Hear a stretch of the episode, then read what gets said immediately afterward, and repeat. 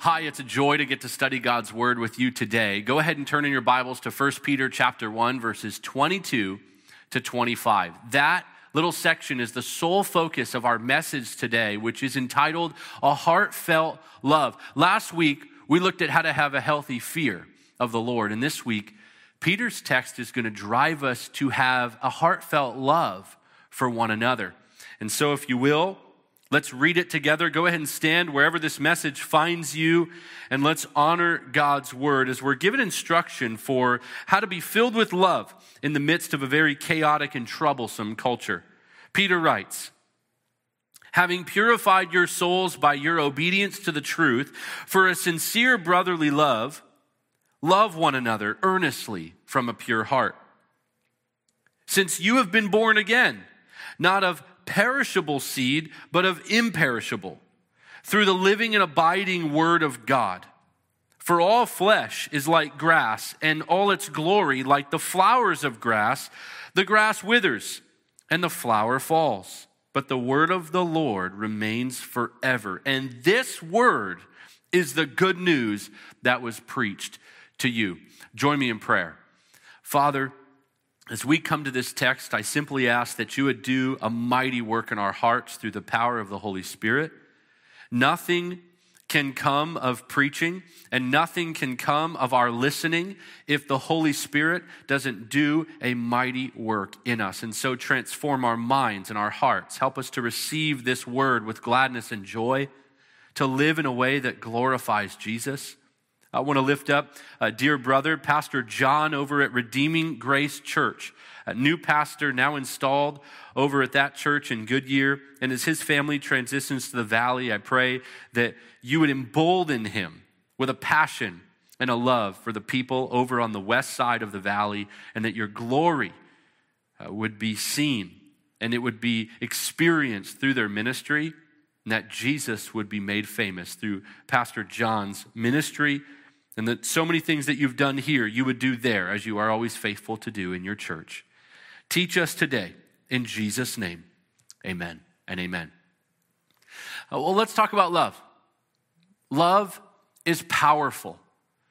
I was reading about a story this week about a pastor named John Fawcett, who in 1773 was pastoring a small, poor church in Wainsgate, England, when a large, influential church in England, London, actually, said, Hey, come be our pastor. Now, Pastor John, much like our Pastor John here, was a gifted preacher. Uh, he was a gifted writer as well.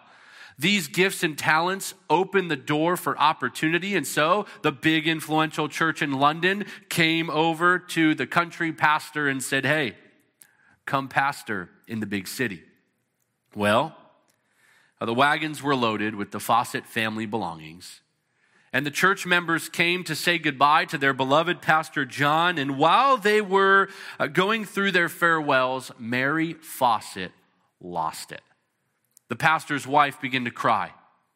Uh, she told her husband boldly in front of everyone, John, I cannot bear to leave. And it wasn't the big house, and it wasn't the beautiful garden she had, or it wasn't the, the fancy neighborhoods. It was the people that she loved so much. Well, John responded right then and there and said, I can't bear to leave either. We shall remain here with our people. And so, there in 1773, the wagons were unloaded, and John Fawcett would go on to spend his entire 54 year ministry with the precious people of Wainsgate, England, the church that he had pastored. And that experience would go on to inspire him to write the hymn, Blessed be the ties that bind. Love is powerful, it keeps people together. Uh, love is also commitment. A writer says sacrificial love has transforming power. Genuine love is volitional, means by choice, rather than emotional. The person who truly loves does so because of a decision to love. This person has made a commitment to be loving whether or not the loving feeling is present. It is so much the better. But if it isn't, the commitment to love, the will to love still stands and it is still exercised. In other words, hey, it's good to feel the love, but even if the feeling isn't there, the love still is. Love is a commitment, but love is also scary. Love means putting yourself out there, it means being vulnerable to people. Many have rightly come to find that loving others means being vulnerable. The possibility of somebody hurting you increases, rejecting you increases, seeing you who for, for who you really are increases. And so we often begin to think, will they still love me if they really get to know me? And so soon we find ourselves thinking it's a lot easier to keep people, even sometimes our spouses or our best friends, at arm's length to keep ourselves from being seen for who we really are. But I would even argue this there might be one layer deeper there inside of us, which is selfishness. We don't want to love people or want people to get close to us because they're going to inconvenience us. They're going to make us uncomfortable. They're going to ruin the routine. They're going to cause discomfort. Then we're going to have to sacrifice for them. We're going to have to lay ourselves down for them. We're going to suddenly have less of us. And that infringes on our sinful, selfish nature, love is scary. But our text is going to teach us very clearly that for the Christian, love is essential. It is a part of our identity as believers. And so, point number one, right there in your notes Christian love is activated by salvation. It's activated by salvation. 1 Peter 1, verse 22, Peter says, having purified your souls by your obedience to the truth for a sincere brotherly love, love one another earnestly from a pure heart. I want to zero in with you on that phrase, having purified your souls by your obedience to the truth. Bottom line, if we want to understand Christian love, we've got to see what activates Christian love. Uh, this phrase might look like at first that you're the one purifying your soul, or you're the one saving yourself by obedient works. But based on the grammar here in the original language, here's what it really says, or what it could simply mean. Since you obeyed the gospel, and in doing so your soul was purified by God, you can love others. You are activated to love others. Conversion or being saved is described this way in the New Testament. In Romans chapter 1, verse 5, in chapter 15, verse 8 of the book of Romans, obedience to the truth or being purified in your soul is just another way of saying you've been saved. You're a Christian. You're a blood bought saint. And so Peter is assuming the gospel here. Since you have been saved, love one another. You can love because you've been saved. He's rooting whatever imperative he's about to give. An imperative is a command in the rooted truth of the gospel, the transformative truth of the gospel. The gospel is what purifies our hearts. It's what enables us to love differently than we've ever loved before. When somebody experiences the power of the gospel, they actually experience a redefinition of love. And you can probably uh, relate to that. You've experienced it as well, right? Think of before you were saved, the old way that you defined love. Well, love was an action of perhaps immorality. Uh, love was perhaps uh, based in material. Love was a superficial emotion. Love was transactional. You loved people who did what you wanted them to do and who looked like you wanted them to look. But once you obey the gospel and your soul is purified, you begin to see other people through the eyes of Christ.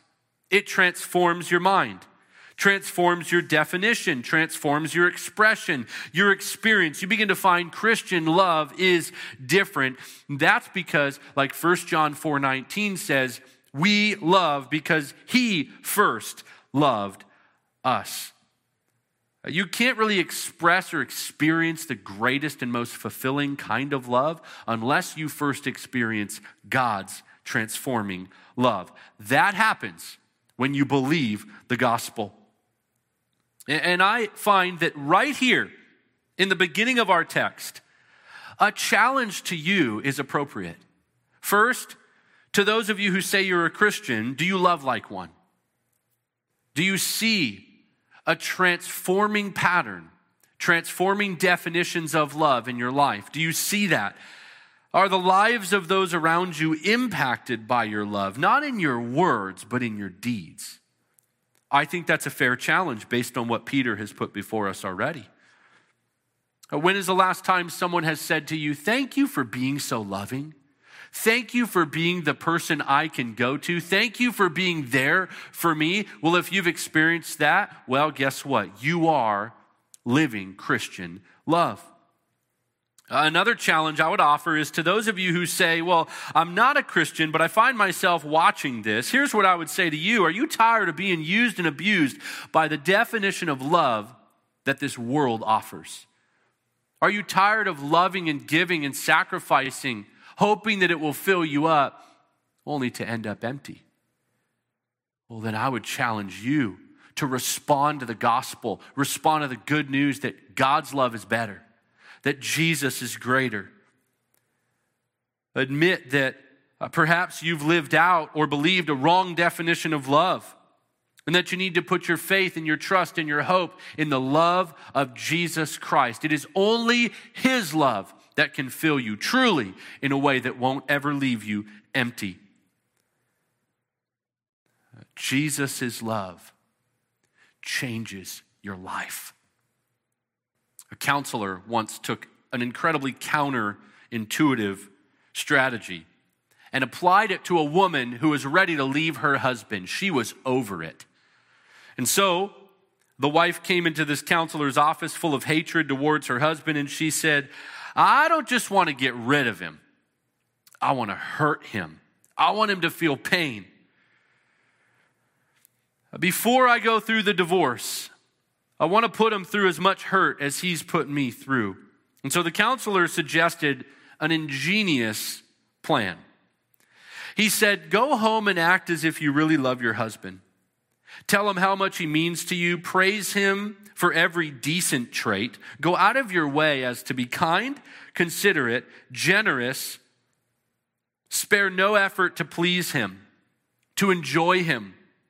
Make him love. Make him believe that you love.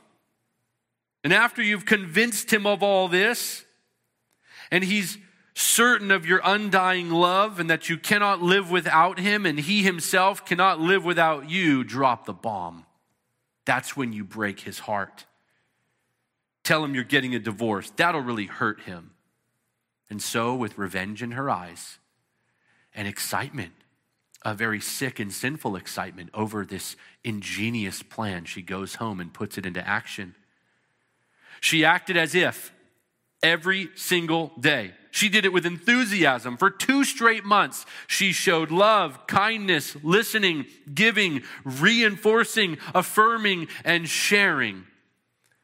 Uh, but then she didn't ever return to the counselor for those two months. And so the counselor called and he said, I imagine you've built up quite a resume of love. Are you ready to drop the bomb and break his heart and hurt him like he's hurt you? The woman said, Never. And the counselor said, So, so are you not going to go through with the divorce? She said, Divorce? I'll never leave the man. I found a love for the man. I discovered so much more than I ever imagined. Uh, her actions were what transcended her feelings. Her actions actually changed her feelings.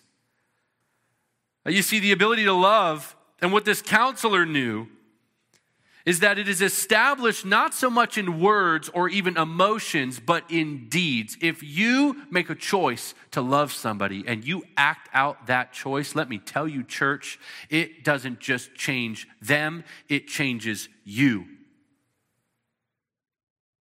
Jesus took action for you. He died for you. He loved you, and his love changes you.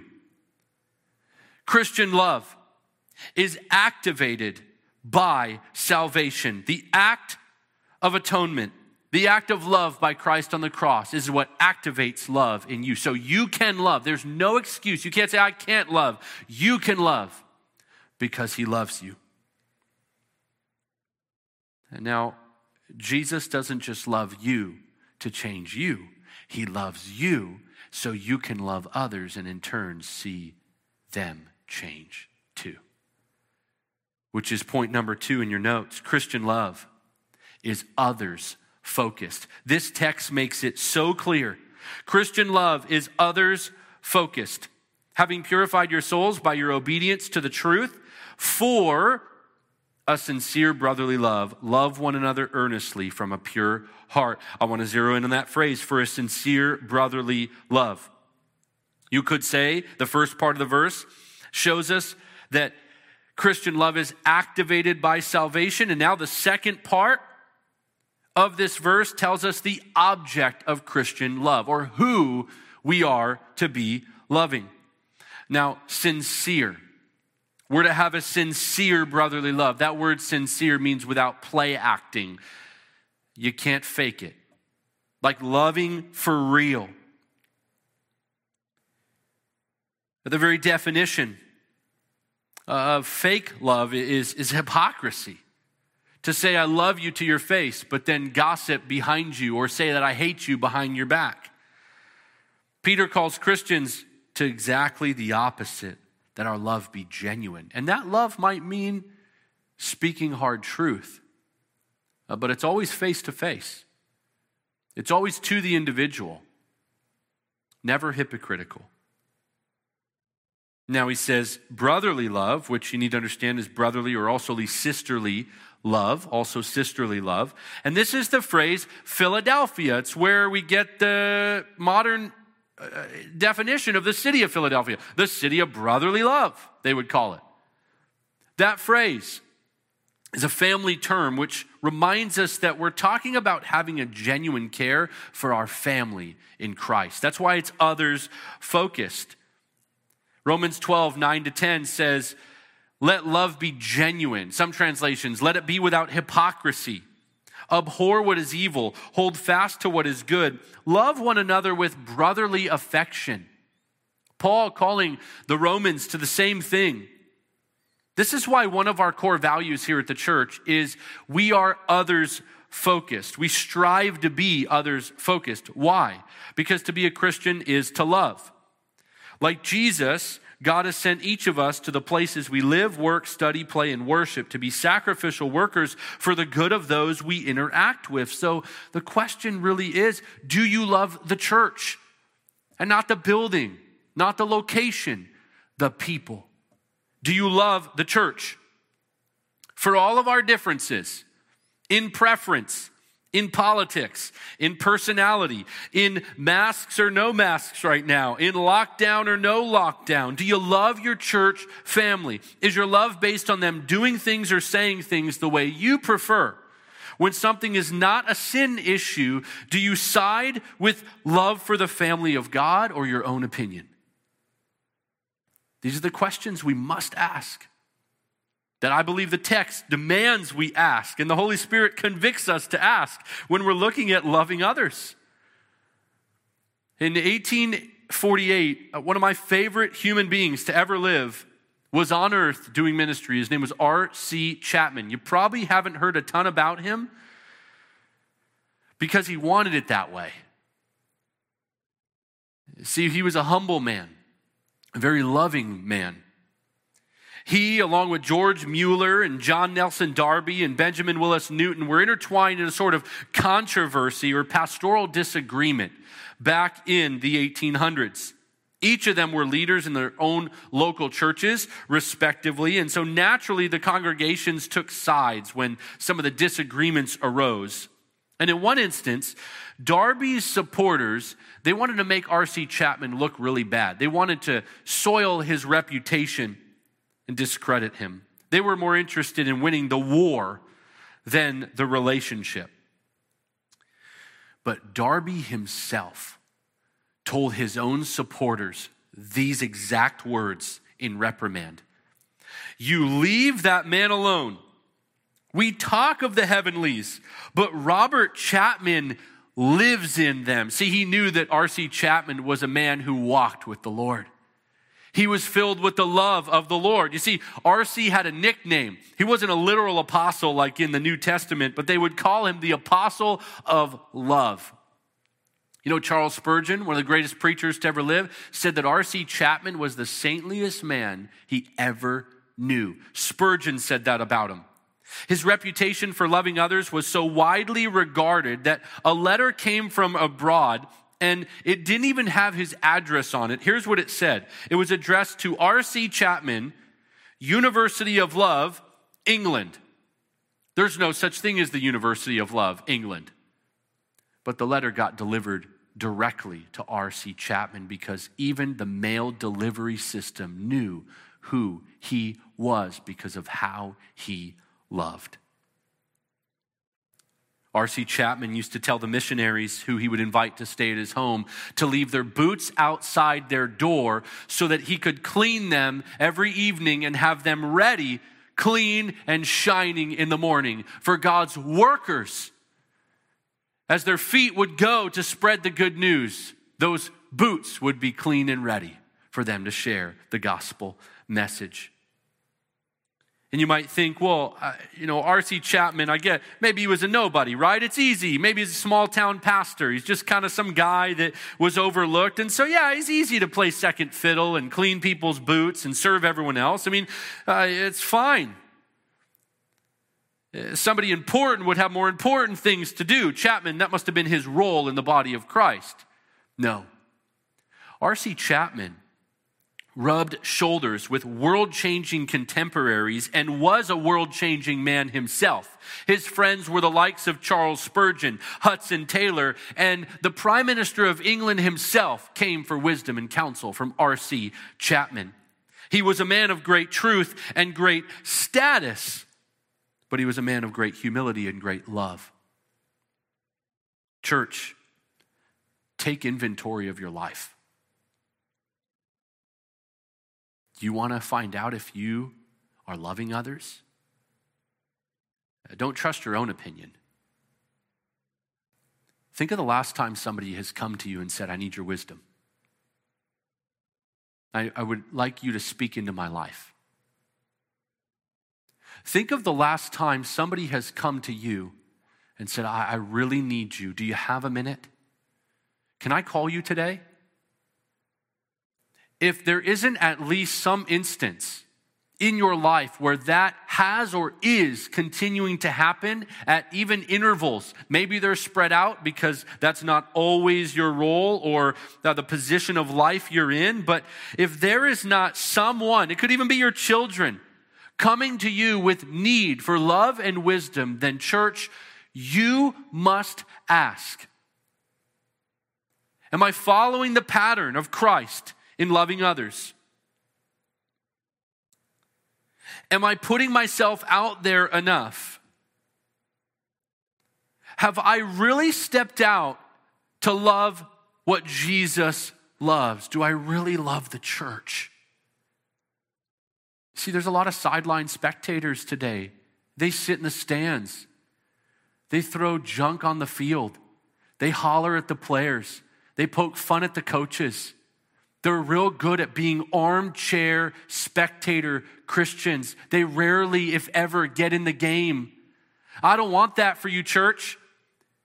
The way to eradicate that pattern in your life and in mine and in the church overall is to fall in love with the church, the people of the church to get in there with them, to dig in the trenches, to pray with and for them, to get over yourself and your own opinions and to say, you know what? I'm going to be about what Jesus is about. I'm going to give myself to what Jesus gave his life to. I'm going to love what Jesus loves.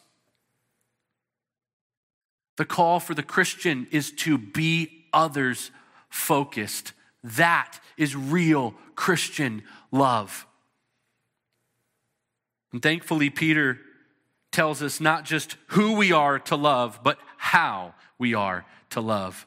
The third point in this text and from this text is Christian love is unconditionally committed.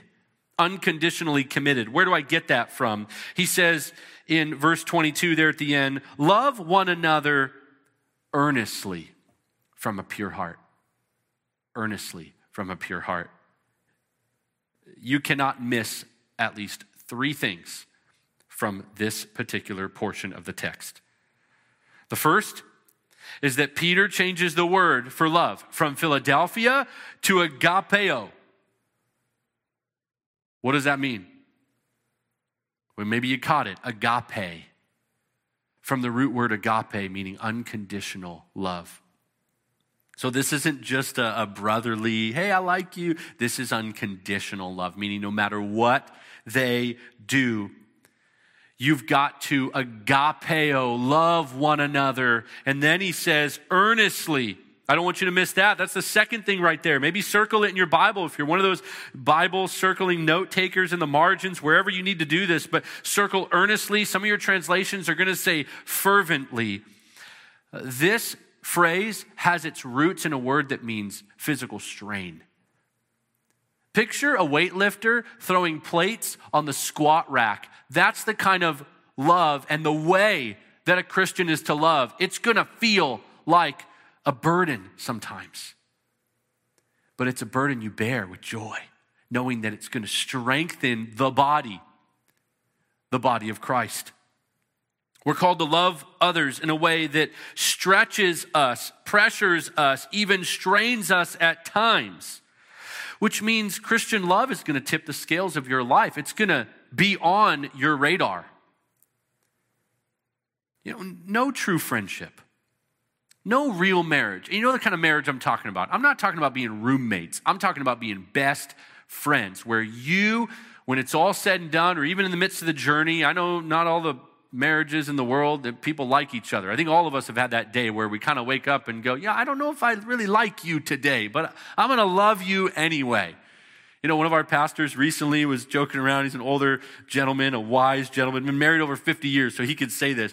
He said, You know, I'm France she's England, and the war still continues. So people have different personalities, right? They're going to be coming to uh, thoughts and ideas and opinions from two different worldviews or personalities, even if they have the same worldview. Uh, but if you're truly best friends, if you truly love each other, it doesn't matter if you have different personalities or there's conflict sometimes. You know what you're going to be able to say? It's worth it. It's worth the cost. It's worth the burden. It's worth the weight. It's worth the conflict. It's worth it even when the sparks fly at times. It's worth it because it's real. It's real love. It's fervent. It's intense. It has weight in your life. You need to understand the rewards of genuine Christian relationship are always worth it. And the third thing that I want you to see here is not just that he's changed the word from Philadelphia to agapeo, or that the word earnestly or fervently means weight and strain, but I also want you to see that all of this love comes from where? Look at it there at the end a pure heart. A pure heart. Now, this one is going to step on my toes and your toes.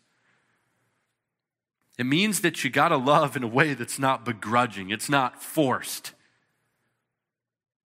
You know, like kids, when you discipline them at times, you get them to kind of make up and you go, you give your brother a hug, you give your sister a hug. And they kind of do one of these and they bump each other's shoulder and throw the hand over like this. That, that's not what this text is saying you can do. It's got to be the, okay, and you throw the arms around the brother or sister in Christ and you really love them. I mean, in your heart and in your mind I like the difference between a hotel concierge, right? We've all had the person that says, Yes, it's a pleasure to serve you. They're like that at Chick fil A in the drive through. My pleasure. It's a pleasure to serve you today, right? Everyone's happy. And then we've all had the hotel concierge or the person on the other side of the drive through that says, Okay, sure. What else? Okay, see you at the window. Uh, Paul says it over and over in the letter of Romans and in other letters. John says it in 1st, 2nd, and 3rd John, talking about love. Peter says it here. Jesus said it throughout the gospel. Christian love says it's a joy. It's my pleasure to love you. It's my honor to love you, even if you're difficult to love. I know the sacrifice it's going to take. I'm still going to love you. I still really want to do it. You know, church, if Jesus thought that the cross was worth it to reconcile us into relationship with God, then how much more can we consider small earthly sacrifices, mostly our preferences and personality differences, worth it to enjoy relationship with one another. There's so much we can get over. Now, I'm not talking about sacrificing doctrine. I'm not talking about sacrificing the gospel, and I'm not talking about sacrificing truth. No, sir. No, ma'am. Our convictions are rooted in the scriptures, but oftentimes our preferences are rooted in ourself. We can let those go and love others in a way that is fervent, that is intense, that is genuine. And so we have to ask ourselves what has Christian love ever cost us?